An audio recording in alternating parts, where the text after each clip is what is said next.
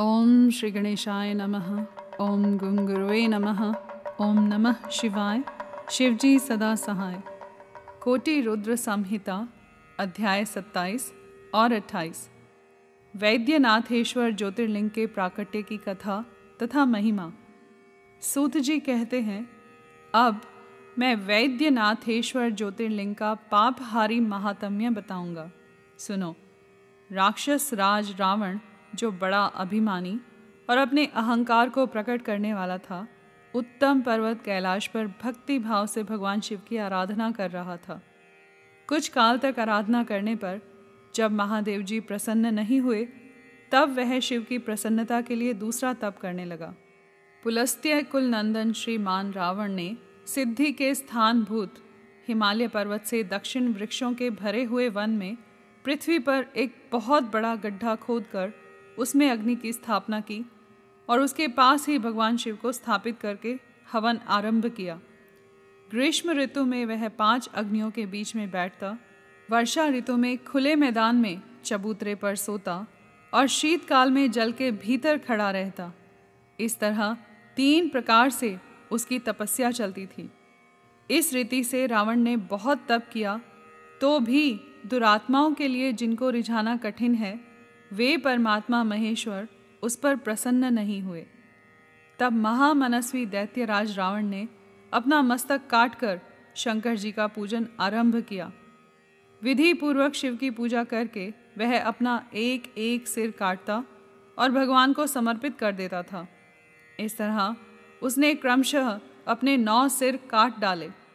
जब एक ही सिर बाकी रह गया, तब भक्त वत्सल भगवान शंकर संतुष्ट एवं प्रसन्न हो, वहीं उसके सामने प्रकट हो गए।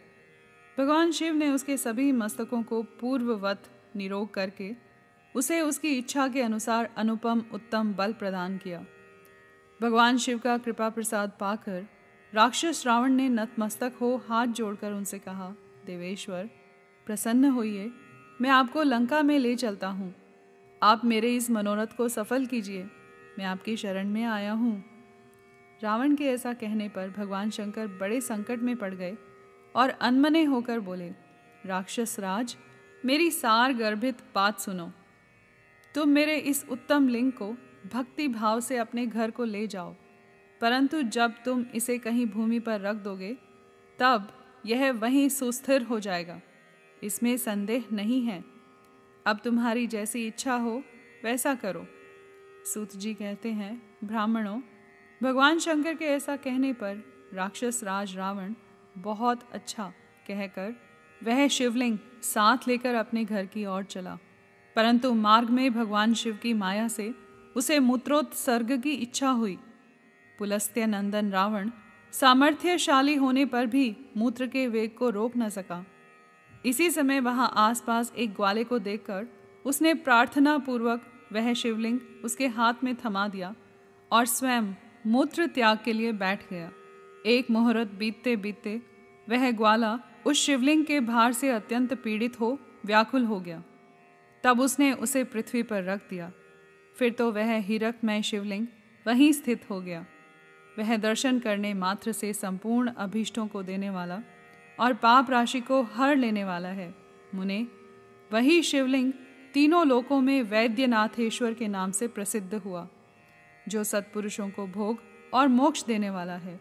यह दिव्य, उत्तम एवं श्रेष्ठ ज्योतिर्लिंग दर्शन और पूजन से भी समस्त पापों को हर लेता है और मोक्ष की प्राप्ति कराता है। यह शिवलिंग जब संपूर्ण लोगों के हित के लिए वहीं स्थित हो गया, तब रावण भगवान शिव का परम उत्तम वर पाकर अपने घर को चला गया। वहाँ जाकर उस महान असुर ने बड़े हर्ष के साथ अपनी प्रिया मंदोदरी को सारी बातें कह सुनाई। इंद्र आदि संपूर्ण देवताओं और निर्मल मुनियों ने जब यह समाचार सुना, तब वे परस्पर सलाह करके वहाँ आए। उन सब का मन भगवान शिव में लगा हुआ था। उन सब देवताओं ने उस समय वहाँ बड़ी प्रसन्नता के साथ शिव का विशेष पूजन किया। वहाँ भगवान शंकर का प्रत्यक्ष दर्शन करके देवताओं ने उस शिवलिंग की विधिवत स्थापना की और उसका वैद्यनाथ नाम रखकर उसकी वंदना और स्तवन करके वे स्वर्गलोक को चले गए। ऋषियों ने पूछा, सूत जी, जब वह शिवलिंग वहीं स्थित हो गया तथा रावण अपने घर को चला गया, तब वहाँ कौन सी घटना घटित हुई, यह आप बताइए? सूत जी ने कहा, ब्राह्मणों, भगवान शिव का परम उत्तम वर पाकर महान असुर रावण अपने घर को चला गया। वहाँ उसने अपनी प्रिया से सब बातें कही और वह अत्यंत आनंद का अनुभव करने लगा। इधर, इस समाचार को सुनकर देवता घबरा गए कि पता नहीं यह देवद्रोही महादुष्ट रावण भगवान शिव के वरदान से बल पाकर क्या करेगा। उन्होंने नारद जी को भेजा। नारद जी ने जाकर रावण से कहा, तुम कैलाश पर्वत को उठाओ। तब पता लगेगा कि शिवजी का दिया हुआ वरदान कहाँ तक सफल हुआ। रावण को यह बात जच गई। उसने जाकर कैलाश को उखाड़ लिया। इससे सारा कैलाश हिल उठा। तब गिरिजा के कहने से महादेव जी ने रावण को घमंडी समझकर इस प्रकार शाप दिया। महादेव जी बोले, अरे अरे, दुष्ट भक्त, दुर्बुद्धि रावण, तू अपने बल पर इतना घमंड मत कर। तेरी इन भुजाओं का घमंड चूर करने वाला वीर पुरुष शीघ्र ही इस जगत में अवतीर्ण होगा। सूत जी कहते हैं, इस प्रकार वहाँ जो घटना हुई, उसे नारद जी ने सुना। रावण भी प्रसन्नचित हो जैसे आया था उसी तरह अपने घर को लौट गया। इस प्रकार मैंने वैद्यनाथेश्वर का महात्म्य बताया है। इसे सुनने वाले मनुष्यों का पाप भस्म हो जाता है। यहाँ पर अध्याय सत्ताईस और अट्ठाईस समाप्त हुए। कर्पूर गौरम, करुणावतारम संसार सारम भुजगेंद्रहारम, सदा वसंतम, हृदयारविंदे, भवम भवानी सहितं नमामि।